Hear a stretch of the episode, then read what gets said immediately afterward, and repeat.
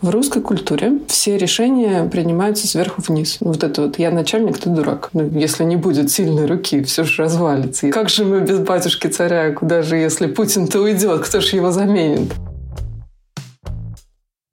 Здравствуйте, уважаемые слушатели, с вами Николай и подкаст о креативной индустрии в переговорке. Вначале хочу сказать большое спасибо всем, кто делает репосты выпусков сторис, отмечает аккаунт подкаста и пишет отзывы в Apple, Яндексе, Кастбоксе. Спасибо вам огромное. Сегодня в гостях креативный директор рекламного агентства AMV BBDO в Лондоне Полина Забродская. Мы с Полиной поговорили о том, какие есть возможности у креативщиков в маленьких городах, как стресс влияет на креативность, какие шансы у российского креативщика сделать выдающийся ролик, какими качествами обладает хороший креативный директор, как правильно давать обратную связь, как оформить свое портфолио так, чтобы вас захотелось забрать к себе в команду. Перед началом выпуска хочу напомнить, что в телеграм-канале подкаста я публикую отрывки, которые не вошли в финальный выпуск. В эпизоде с Полиной таких отрывков будет три. А еще в Телеграме и Инстаграме я публикую Google форму, в которой вы сможете вписать свой вопрос следующему гостю. Избранные вопросы я озвучиваю при записи, а гости на них отвечают. Ссылки на Инстаграм и Телеграм я оставлю в описании выпуска. Поехали!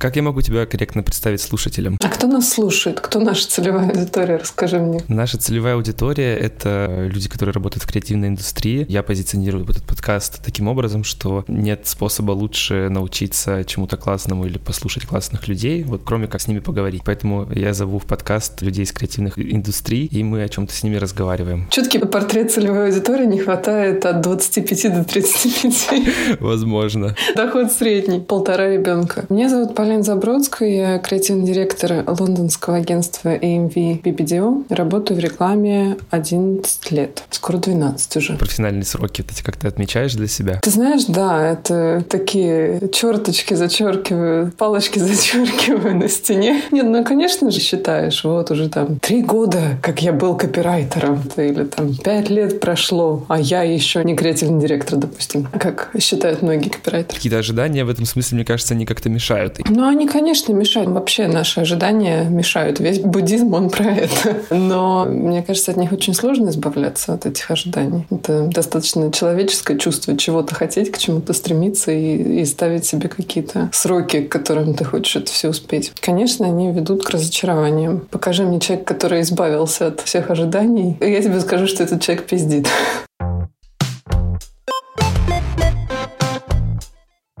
Я когда готовился к интервью с тобой, слушал э, много разных подкастов с тобой, смотрел твои выступления на ютубе, которые находил, статьи читал. В подкасте «Это провал» ты рассказала, что родом из Тулы. Ты говорила, что в провинциальных городах меньше возможностей для самореализации, чем в больших. Но, кстати, вот тоже мы вначале говорили, сплошные зум-созвоны и про удаленку. Как тебе кажется, вот такой переход на удаленку — это вообще хорошее явление для креативной индустрии или нет? Или какие-то, может, хорошие, плохие стороны у этого есть? Отличный вопрос. Не знаю, мне кажется, мы сейчас находимся в процессе этой трансформации, и достаточно сложно предугадать, к чему это все приведет. Ну, то есть, да, на бумаге все будут работать со всеми, а, но есть такой момент, что, во-первых, культурные различия никто не отменял, а между человеком из Тулы, которым я была 16 лет назад, и человеком, работающим в лондонской команде, культурный разрыв космического масштаба. Если, допустим, встреча назначена в 11, во сколько считается, что ты опоздал? И вот у людей из разных культур очень сильно на этот счет расходятся мнения. В Лондоне 5 минут 12 это ты уже опоздал, а в Италии 15 минут 12 это ты вовремя пришел.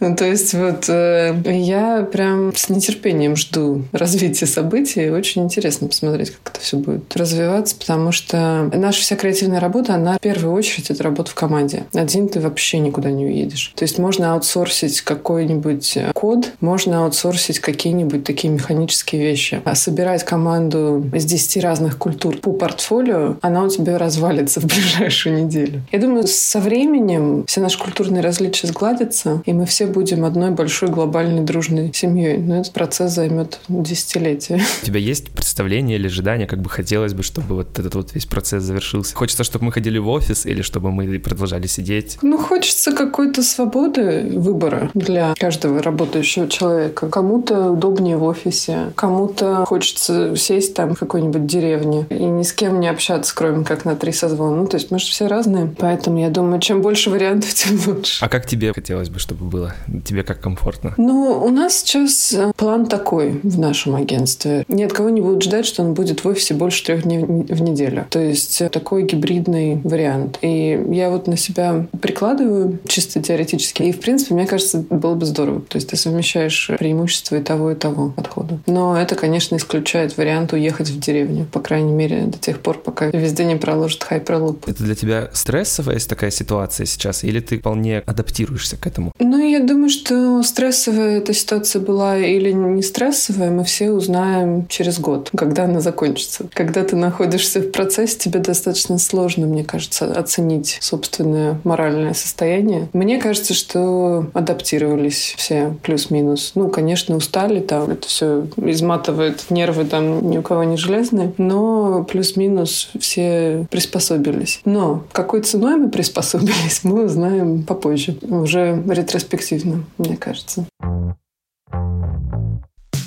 А как тебе кажется, если появляется какая-то стрессовая ситуация, к примеру, тебе сложнее работается или, может быть, наоборот, легче стресс тебя стимулирует? А я слышал такое мнение, что креативная работа лучше работается, когда ты в безопасности. Вот ты сидишь на удобном стуле, тебя не сжирают дедлайны, не нужно никуда бежать, или тебе просто комфортно, и вот ты сидишь и комфортно работаешь. Я много книжек прочитала на этот счет, и у меня есть такая теория, что продуктивнее всего человеку работается в состоянии, которое которое называется потоком. То есть вот этот вот flow. А легче всего и эффективнее то это состояние достигается, когда ты в него пытаешься войти в знакомом месте, в знакомой обстановке. Когда вот та же самая Джон Роулинг говорила, что она писала там за кухонным столом после 10 вечера годами, когда дети легли спать, скорее всего, ее ситуация с годами менялась, она могла писать в другие промежутки времени. Но она вот раз за разом возвращалась вот к этому месту, где ей было привычнее всего войти в состояние потока. Поэтому, естественно, все стрессовые ситуации, которые тебя выбивают из колеи, они препятствуют вхождению в поток, что, скорее всего, делает работу креативщика сложнее в каком-то моменте. Но они тебя сталкивают с возможностью посмотреть на ситуацию под другим углом. То есть немножко вырасти, прокачать какие-то новые скиллы, укрепить психику, если это не совсем разрушительное событие. Поэтому это два таких вот параллельных процесса. Тебя всегда будет что-то выбивать из твоего идеального состояния, что-то стабилизировать. Избыток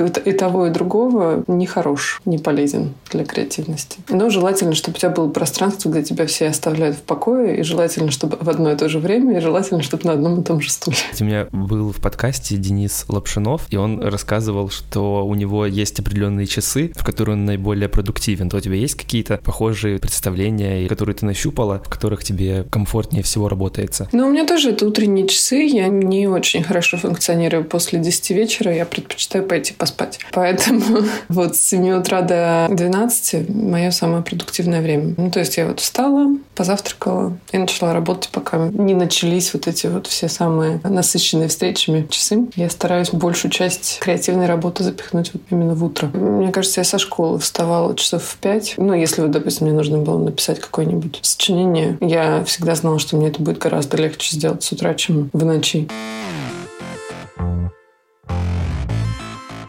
Хотел еще немножечко назад вернуться. Ты говорила про культурные различия, которые мешают. Вот привела пример про опоздание, что в Англии и в Италии, например, это разное время. Какие еще культурные различия, как они сказываются, какие ты вот на себе испытала, почувствовала? Есть такая прекрасная книжка, которую я не устаю рекомендовать. Называется The Culture Map. Культурная карта. Надеюсь, ее уже перевели на русский. Если не перевели, то она стоит того, чтобы напрячься и прочитать ее на английском. И вот там проделана огромная работа по анализу вот этих вот самых культурных культурных различий. Я все не скажу, но я думаю, что одна из самых взрывоопасных вещей, две взрывоопасные вещи для русского человека, это прямой конфликт, ну то есть наша предрасположенность к прямому конфликту, которую мы даже не замечаем, потому что ну вот мы в этом аквариуме выросли и нечувствительны. А вторая вещь — это иерархичность. То есть как устроены, ну, допустим, сравним британскую культуру, русскую культуру. В русской культуре все решения принимаются сверху вниз. Вот это вот «я начальник, ты дурак». И для нас это абсолютно логично, естественно и как по-другому-то. А иначе, ну, если не будет сильной руки, все же развалится. И как же мы без батюшки царя? Куда же, если Путин-то уйдет? Кто же его заменит? И, допустим, если топ-менеджер такого разлива приезжает в Лондон, он очень удивится, что его никто не будет воспринимать всерьез. ну, то есть к нему будут относиться как к опасному идиоту с имперскими замашками. Потому что, несмотря на иерархичность британской культуры со всеми их лордами, королевами, никогда лорд не будет относиться там к своим подчиненным с позиции «я начальник, ты дурак». Наоборот, все будет вот в повседневном общении, на поверхности, все будет максимально демократично. И русский человек, скорее всего, не заметит вот этих вот всех красных флажков, которые нужно заметить. И это осложнит ему интеграцию общества. С другой стороны, британец приедет в Россию и будет пытаться выражать свое мнение, свое неудовольствие, допустим, по каким-нибудь вещам, а люди не поймут, что это такое, что такое происходит. Ну, то есть он сказал, ну, сделай как хочешь. Ну, я пошел и сделал, как хотел. А на самом деле это было там последнее китайское предупреждение и самая страшная угроза, которую ты мог получить в свой адрес как подчиненный, допустим. И вот эти трудности перевода, они довольно сильно сказываются на результатах. То же самое с прямым конфликтом. То, как выражается агрессия в России и то, как выражается агрессия в Британии, это два разных способа диаметрально противоположных равных друг другу. И поэтому я, кстати, думаю, что русский способ здоровее, Потому что ну, хотя бы ты знаешь, где ты стоишь, where you stand. Хотя бы ты знаешь, что происходит у тебя в коммуникации. В британском способе это все на полутонах, и даже периодически сами британцы не знают, что случилось и чем они обидели своего собеседника, и как же это исправить, потому что открыто об этом поговорить не получится. Это интересная такая штука, потому что я с ней тоже сталкивался про прямую обратную связь. Я работал с креативным директором целый месяц. Она давала мне очень такие неприятные комментарии жесткие. Я проработал месяц, не выдержал, ушел потом оттуда. А потом я стал ездить обучаться в икру, там на несколько курсов к ним. И они везде рассказывают про модель обратной связи. Ну, там она такая, мне кажется, довольно избитая уже и известных. И я сам заставлял себя ее внедрять. То есть там ты сначала говоришь, что тебе нравится, а потом ты говоришь, что можно улучшить и что получится после. И мне кажется, что такая крутая штука созидательная. То есть вместо того, чтобы сказать, да вот ты говно и креатив твой говно, ну, лучше сказать вот это, мне кажется. Посчитал своим успехом, когда Ардир тоже стал использовать эту модель, и я такой, есть, это успех, классно. Слушай, ну мы устроены достаточно интересно. У меня какое-то время был коуч, который мне как раз помогал перестать ранить людей в своем креативном департаменте, потому что я в какой-то момент заметила, что со мной это происходит, а помимо моей воли. Не то, чтобы я хотела нанести людям урон, но поскольку я выросла в гораздо более агрессивной среде, и мне кажется, у меня изначально есть такие вот, знаешь, замашки доминанта. У некоторых людей просто есть врожденная вот эта вот сила «пошли все туда, а кто за мной не пошел, тот сам дурак». В какой-то момент я поняла, что с этим надо работать, потому что я не хотела, чтобы окружающие меня люди об мой стиль коммуникации ранились. И я выяснила такую вещь, а, что у нас у всех работает своеобразный счетчик поглаживаний и уколов. И вот на один укол э, должно приходиться 7 поглаживаний. Ну, то есть вот плюс-минус. Что на один негативный кусок фидбэка ты должен дать 7 позитивных. Причем они могут быть в разное время, в разных ситуациях. Но вот когда ты анализируешь свои отношения с каким-нибудь человеком и думаешь, мудак он или не мудак, нравится мне этот человек или не нравится, должен сойтись дебет с кредитом, должен быть баланс в 7 раз превышающий позитивные связи, э, обратной связи по сравнению с негативной. Естественно, этот баланс очень сложно соблюдать. То есть у тебя просто, скорее всего, нет настолько много возможностей кому-нибудь сказать что-нибудь хорошее.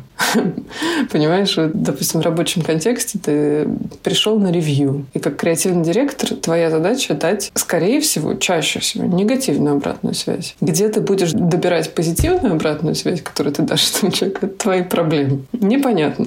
Но я стараюсь, но, естественно, не всегда у меня это получается, но я заметила, что в моем присутствии люди испытывают гораздо меньше сомнений в собственной компетентности, чем, допустим, это было три года назад, четыре года назад. Я еще в этом контексте, знаешь, что подумал? Ты сказала, что вот там тебе приносят идеи, и тебе нужно дать, ну, скорее всего, плохую обратную связь, где добирать хорошее. Мне кажется, здесь еще сложность в том, что каждый из нас по-своему интерпретирует события, и потому что кто-то, например, из даже ужасной обратной связи может подумать, вау, круто, мне уделили свое время. Кто-то умеет находить хорошее, да, такой думает, вау, круто. Конечно, я теперь весь с ног до головы в говне, ну ладно, хотя бы времени уделили. Слушай, вот у меня есть теория, что люди, которые так говорят, они не договаривают. Естественно, мы хотим все выглядеть неуязвимыми, мудрыми. Ни, ничто не может меня ранить, я из всего извлекаю урок. Но, естественно, никто не любит, когда его отвергают. Или когда отвергают его идеи, что для креативщика, мне кажется, ощущается как одно и то же.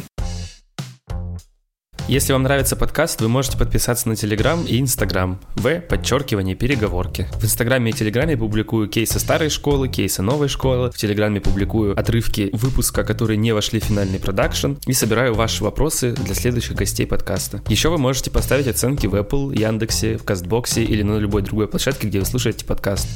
Спасибо вам большое. Хочу немного назад тоже вернуться опять про культурные различия. Денис Лапшинов в подкасте в одном из выпусков э, сослался на тебя и сказал, что ты приводила такой пример тоже в разности э, культур, что в креативной индустрии на Западе все не очень хорошо с инженерным мышлением. Он как пример приводил, что вот мы, например, можем суперски использовать э, все возможности digital а. У тебя была рекламная кампания Post, и, по-моему, на Западе все с этим немножечко сложно, они хорошо делают какой-нибудь офлайн, но с этим проблемы. Можешь, пожалуйста, поделиться своими наблюдениями. В чем еще может быть разница? Слушай, ну я вот сейчас смотрю на твою аватарку, и у тебя там фотография с айфоном, что, собственно, не отечественный продукт.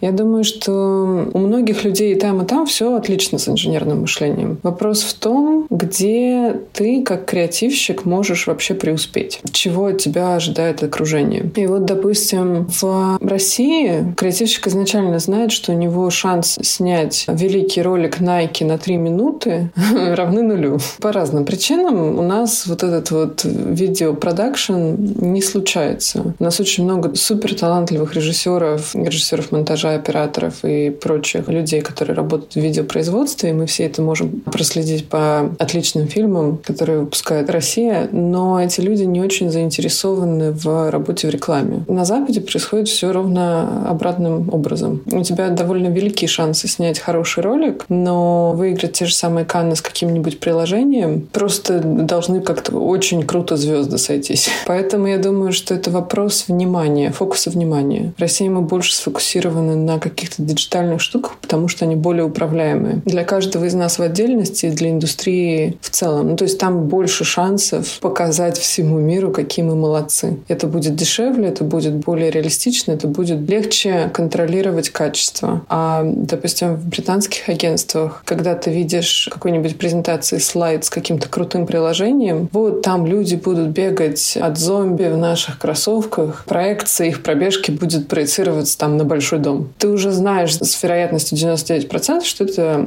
идея невыполнима.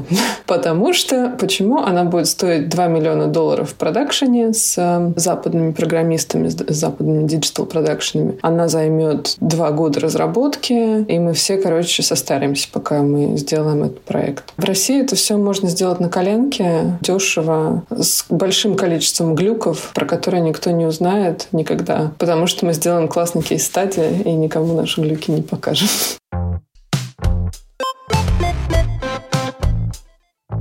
Вот ты как-то сказала, что 80% рекламы — это бездушное говно. Как тебе кажется, какие перемены в индустрии ну, там, могут произойти или должны произойти, чтобы этот процент бездушной и говняной рекламы уменьшился? Ну, скажем так, вот та реклама, которую я называю бездушным говном, вряд ли она является бездушным говном для ее создателей, скажем так. Я думаю, вряд ли они со мной, ну вот если я возьму рандомный ролик и вот так вот прям выйду с шашкой на голову и скажу, видели ли вы это бездушное говно? Они меня порвут и будут правы, потому что кто-то такая вообще обзывает плод нашего творчества вот этим самым словом. То есть я думаю, это вопрос культурной поляризации общества. То есть то, что считается приемлемым и классным среди большого количества людей. Я сейчас звучу как адский сноб, я заранее извиняюсь. Но вот эта вот планка, что вот, вот и так сойдет, она очень низка, когда дело доходит до рекламы. И для того, чтобы стало меньше бездушного говна, эта планка должна очень серьезно подняться. Что не приведет к обогащению агентств, не приведет к продвижению мотивации, кроме мотивации сделать хорошо. Бонусов в этом мало. Надо очень сильно заморочиться, чтобы хорошо сделать. И непонятно зачем большинству людей, которые производят рекламу. Должна ли, на твой взгляд, повышаться планка именно тех, кто воспринимает эту рекламу, кому она адресована? А мне кажется, планка тех людей, которые воспринимают рекламу, она уже очень высока. Я вообще никогда не понимала, почему рекламная индустрия с таким огромным презрением относится к целевой аудитории. Почему мы все думаем, что средний человек в целевой аудитории — это там какой-нибудь необразованный, ничем не интересующийся гражданин, который дальше своего носа не видит. Аудитория обладает очень развитым вкусом, потому что вот один человек может ошибиться, а аудитория кинозала безошибочно будет знать, говно фильма или не говно. То есть мы же все варимся в этом соку, мы все видим шедевры и культурные, и шедевры дизайна. Вот у нас примеры хорошего окружают на каждом шагу. Поэтому почему вдруг э, вот эта вот планка резко падает для рекламы, мне не очень понятно. Для рекламы, для контента вот эта вот позиция people's хавает, она мне глубоко не симпатична. Потому что people, он не people, он твоя жена. Ну, те же самые мультики пиксаровские. Какой ни возьми, это очень и очень и очень хорошо сделанный продукт. Каждый из них шедевр в чем-то. Но они рассчитаны на самую широкую аудиторию. И над этими мультиками работают лучшие художники нашего времени, лучшие сторителлеры нашего времени, лучшие сценаристы, а актеры, опять же. И почему, если вот эти вот мультики рассчитаны на самую широкую аудиторию там во всех странах, почему мы считаем, что вот эта вот мама с майонезом это и так сойдет? Кстати, есть еще такая штука. Например, на Западе есть бренд, который топит за diversity, за разные права, уважает трансгендеров и людей ЛГБТ плюс сообщества. Но когда эти бренды приходят в Россию, вырезают женщин, которые не соответствуют стандартам красоты в России, там, ну, например, полных женщин или гея, которые рекламируют косметику, его тоже вырезают, потому что в России это не приживется. Как-то вот эта вот такая история, она вписывается. Слушай, ну, наша страна подарила миру певца Шуру, группу Тату и прочие чудеса. Я понимаю, почему произошел вот этот вот культурный откат в мракобесие, но я не думаю, что это имеет э, какое-либо отношение к тому, чего действительно хотят русские люди. Ну, то есть вот это, вот, знаешь, позиция, что русские, русский-то народ не поймет. Я думаю, что это все наносное. И когда мы будем оглядываться назад лет так через 20-30, нам это все будет казаться странным периодом в истории нашей страны. Читал канал твой, вспоминал вот эту историю. Ты работала с креативным директором, чей вкус ты не разделяла. Вот, история закончилась тем, что ты в итоге ушла из этого агентства. При этом еще есть такая штука, что другие креативные директора, они вот говорят, что благодаря нашему опыту, да, мы как-то можем судить, больше насмотренности, это помогает. Получается как две грани. С одной стороны, типа, я понимаю, что этот креативный директор не ок, поэтому я уйду, а с другой стороны, ну, вроде бы он же специалист, он же вроде крутой, и, значит, он больше знает, больше умеет. Но есть какая-то грань или момент времени, когда когда я могу уже так судить и думать, что вот нет, с этим креативным директором у меня вкусы не сходятся, значит, я уйду. Ну, я бы сказала так. Плохой креативный директор лучше, чем никакого креативного директора. Ну, то есть, если у тебя выбор есть обсудить ли свои идеи с не очень компетентным креативным директором или вообще ему не показывать и пойти сразу в производство, то я бы обсудила идеи с плохим креативным директором, потому что обратная связь любая, она тебе поможет в любом случае сделать продукт лучше. Но я вообще склонна терпеть, терпеть, терпеть, а потом взрываться и уходить.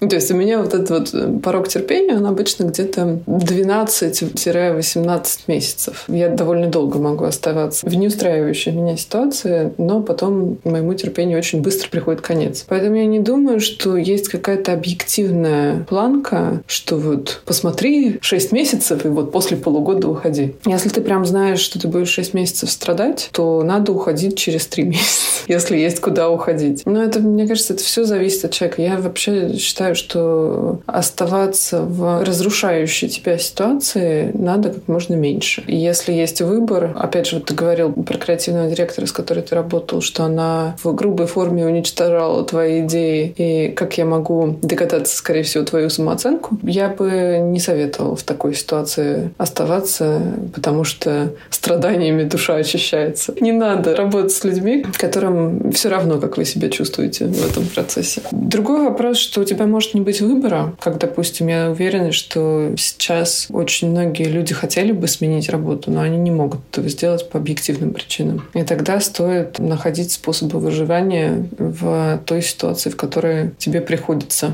оставаться. И если речь идет о том, что ты работаешь с креативным директором, чей вкус тебе не близок, чьи идеи тебе глубоко не симпатичны, я бы в такой ситуации попыталась найти альтернативный источник фидбэка. То есть, чтобы не шел просто поток вот этого вот все не то и все не так от одного человека, потому что очень легко застрять вот в этих нездоровых отношениях. Ну, то есть как-то уравновесить вот этого вот человека в своей жизни чем-нибудь другим. Это может быть какой-нибудь даже человек, с которым у тебя нет связи прямой. Это может быть писатель. Это может быть там человек на сайте masterclass.com или Дэвид Дрога или какой-то авторитет, который будет э, приоткрывать крышку этой банки. А имеет ли значение твой опыт работы, если я только-только, к примеру, начинаю работать в креативной индустрии, и я понимаю, что мне нравится вот эта реклама, а вот то, что делает этот креативный директор, мне не нравится. Мне стоит как-то прислушиваться или тоже лучше пойти? Или набраться опыта, можно там стиснуть зубы и ноги в кровь стереть, вот это вот все. Отличный вопрос. Грань тонка, потому что я думаю, что у каждого новичка есть вот это вот ощущение, что ты знаешь все лучше всех. Где-то была такая схема. Эффект Дейнинга Крюгера, по-моему. Твоя уверенность твоей непогрешимости, она пропорциональна отсутствию у тебя опыта. Чем меньше тебе опыта, тем больше ты думаешь, что ты все знаешь лучше всех. Я думаю, что если держать в голове вот этот момент, то можно много пользы извлечь из работы в любой команде с любым человеком. Но если бы у меня начали закрадываться подозрения, что мой креативный директор мудак, я бы попыталась узнать мнение других уважаемых людей в индустрии. Скорее всего, если бы это был первый год моей работы, второй год моей работы, я бы не доверяла себе. Я бы пошла и попробовала выяснить, что о моем креативном директоре думают люди его уровня. Обычно это достаточно просто сделать. Ну, то есть ты приходишь на то же самое портфолио ревью к какому-нибудь человеку и говоришь, что вот я работаю в агентстве «Рога и копыта». И уже по выражению лица твоего визави ты можешь выяснить, что он думает об агентстве «Рога и копыта». И ты можешь сказать, как говорил мой великий креативный директор Иван Петрович, опять же, по выражению лица твоего визави ты можешь узнать, что этот человек думает о твоем креативном директоре. А возможно, он тебе даже скажет. Ну, я понимаю, что это, наверное, креативному директору агентства «Рога и копыта» этот совет покажется возмутительным, но в ситуации сомневающегося новичка я бы, наверное, сделала именно так.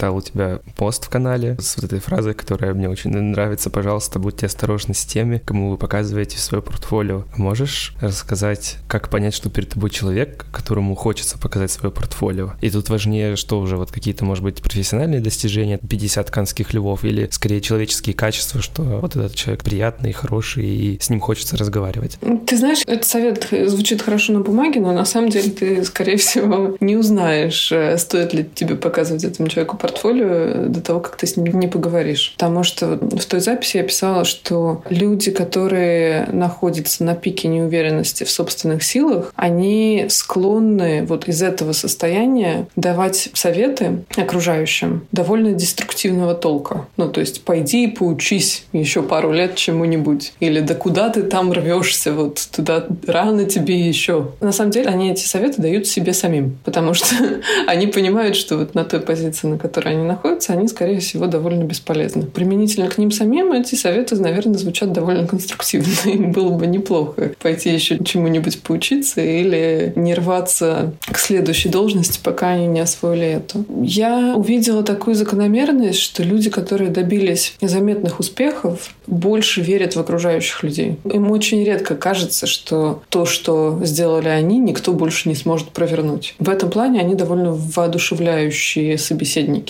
для любого начинающего креативщика. Я бы шла за воодушевляющим фидбэком к людям, которыми я восхищаюсь больше всего. Знаешь, бывает такая парадоксальная ситуация, когда ты принес портфолио креативному директору, которым ты не очень-то восхищаешься, но просто вот он есть, у него есть позиция креативного директора, ну почему бы не выслушать его фидбэк? Я бы так не стала делать, потому что великие шансы, что то, что тебе этот человек скажет, тебе не принесет большой пользы. Во-первых, потому что для тебя не является авторитетом, а во-вторых, потому что великие шансы, что он вот из этой своей позиции неуверенности наговорит тебе чего-нибудь такого, что убьет твою веру в собственные силы. Кстати, еще ты сказала советы самому себе. Это звучит как, знаешь, поздравляешь кого-то с днем рождения или с каким-нибудь праздником. Очень часто желаешь то, чего хотел бы пожелать себе самому. Абсолютно, да. Да, то есть очень часто вот этот вот фидбэк, который тебе дают, он к тебе очень мало имеет отношения. Чтобы включиться, например, в чужую ситуацию, да. дать максимально полезный фидбэк, это же получается тоже усилия, ресурсы для этого требуются. Ну да, и поэтому очень мало людей готовы это делать. Все мы в какой-то мере сфокусированы на собственном пупке, и увидеть другого человека — это большой труд, мне кажется. Поэтому редко кто готов этот труд проделывать ради случайных людей.